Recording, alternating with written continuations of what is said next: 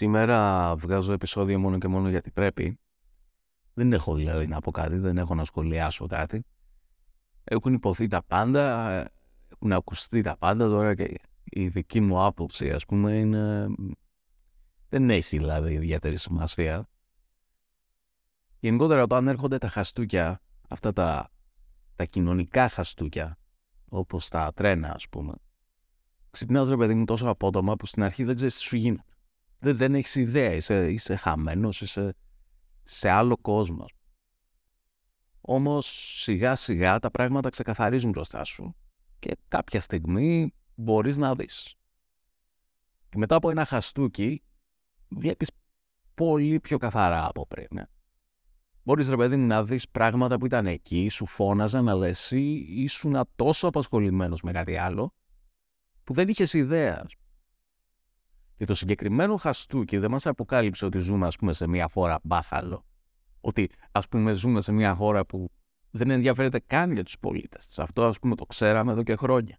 Σε ένα λεωφορείο να μπει, το βλέπεις. Το συγκεκριμένο χαστούκι μας αποκάλυψε κάτι πολύ πιο βαθύ. Δεν θα ασχοληθώ εδώ με το ποιος έφταιγε, τι έφταιγε, τι πήγε λάθος κλπ.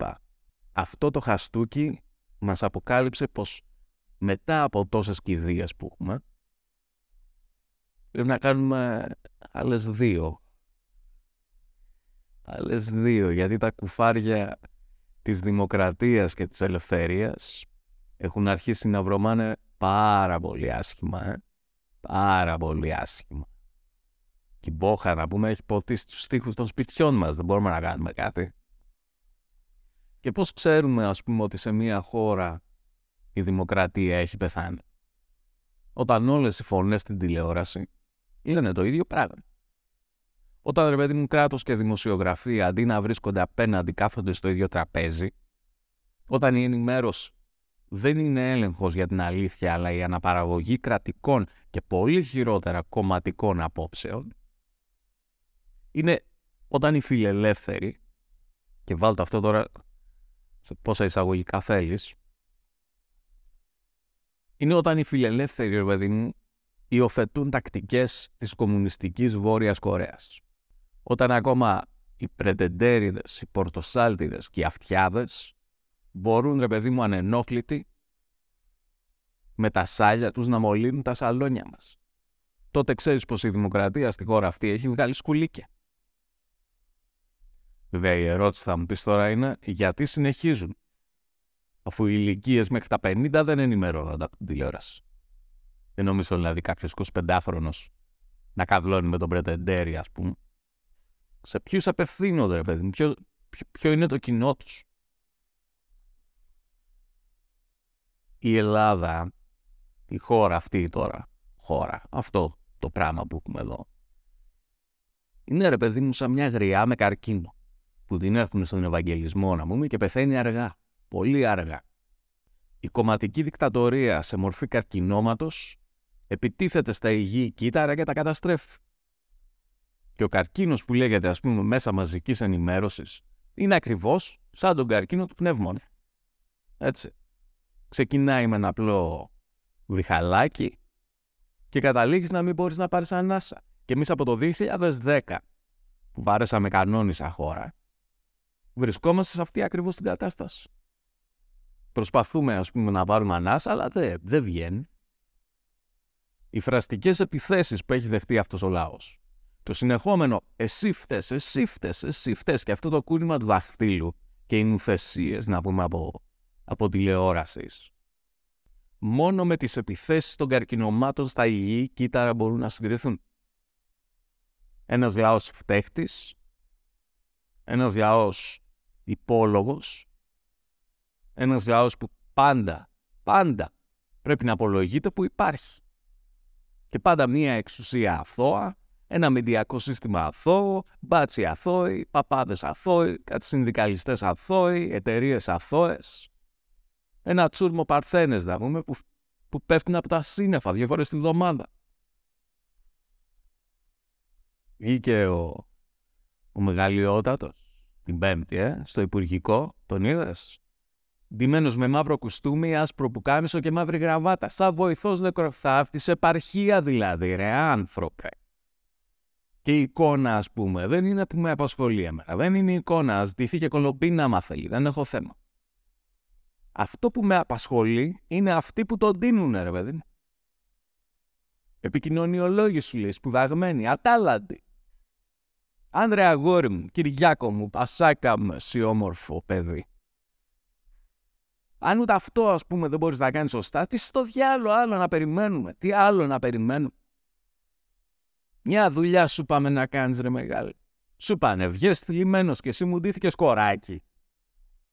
Και αυτό είναι και το βασικό πρόβλημα της χώρας. Κανείς δεν κάνει τη δουλειά που πρέπει να κάνει. Οι επικοινωνιολόγοι, αντί για γκαρσόνια σε ταβέρνα στους Θρακομακεδόνες, βρέθηκαν πρώτο τραπέζι στο Μαξίμου.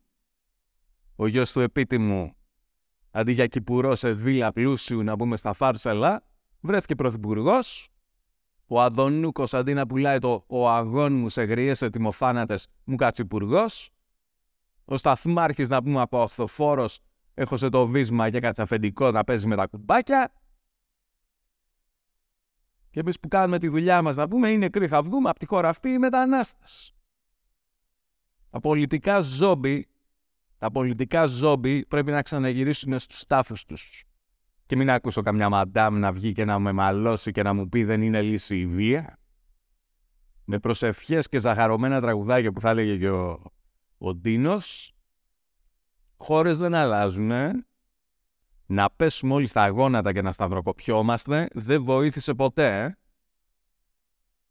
Που τους είδα όλους έναν ένας στη Μητρόπολη, ο ένας δίπλα στον άλλον, σαν να τους πηγαίναν για εκτέλεση ήταν, ρε γούστη. Και στην τελική, άμα θέλουμε να το γυρίσουμε δηλαδή και στα θρησκευτικά για τη σαφόρα, έχουμε μια ροπή ας πούμε έτσι. Έχουμε μια ροπή στα θρησκευτικά. Και ο Χριστούλης πουτάνα τα έκανε όταν είδε τα ταμεία έξω από το ξοκλήσι να πούμε. Πουτάνα τα έκανε. Με το σκουπό ξύλο ρε τους κυνηγούσε να πούμε. Δεν έπεσε στα γόνατα ο ανθρωπάκος να πει «Θεέ μου βοήθαμε». Οπότε χριστιανόπουλά μου, εμείς ό,τι πει ο Χριστούλης κάνουμε. Ό,τι πει ο Χριστούλης. Με το σκουπό ξύλο ρε θα κυκλοφοράμε από εδώ και πέρα. Τέλος πάντων, δεν. Ε, η όλη κατάσταση έχει υπεραναλυθεί τις τελευταίες μέρες. Έχουν υποθεί τα πάντα, έχουμε δει τα πάντα και ξέρουμε και το αποτέλεσμα των πάντων που έχουμε δει. Και το να πούμε άλλη μια φορά τα αυτονόητα ή να σας πω εγώ τις δικές μου σκέψεις δεν έχει ιδιαίτερο νόημα. Αυτά που βλέπω εγώ βλέπετε κι εσείς. Αυτά που σκέφτεστε εσείς, σκέφτομαι κι εγώ. Στο Μεσαίωνα, ο μόνος που μπορούσε να πει την αλήθεια στο βασιλιά και να τον κοροϊδέψει μες στα μούτρα του, χωρίς να χάσει το κεφάλι του, ήταν μόνο ένας. Ο γελοτοποιός.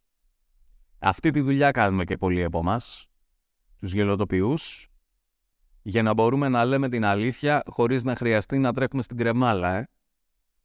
Αλλά πώς να πεις την αλήθεια σε αυτό που βάλετε εισαγωγικά, πόσα εισαγωγικά να βάλεις. Αυτό το πράγμα που κάνει τον Πρωθυπουργό. Που παρουσιάζεται ο κερατάς χειρότερος και από βασιλιά του Μεσαίωνα και πολύ περισσότερο έχει πιστέψει και ο ίδιος ότι είναι. Και τι να βγούμε και να του πούμε δεν είσαι, να δεις σε δύο-τρεις μήνες να του ξαναπούμε αγόρι μου, πάρε το σκύπτρο και κάτσε στο θρόνο σου. Επανέρχομαι λοιπόν την επόμενη εβδομάδα με κανονικό επεισόδιο. Γιατί το ξανά πάμε τους βασιλιάδες οι όσοι πιστεύουν ότι είναι βασιλιάδες σε αυτήν εδώ τη χώρα τους έχουμε μόνο για να γελάμε ε; μόνο για να γελάμε. Τα λέμε. Γεια. Yeah. δεν πάτε στο διάολο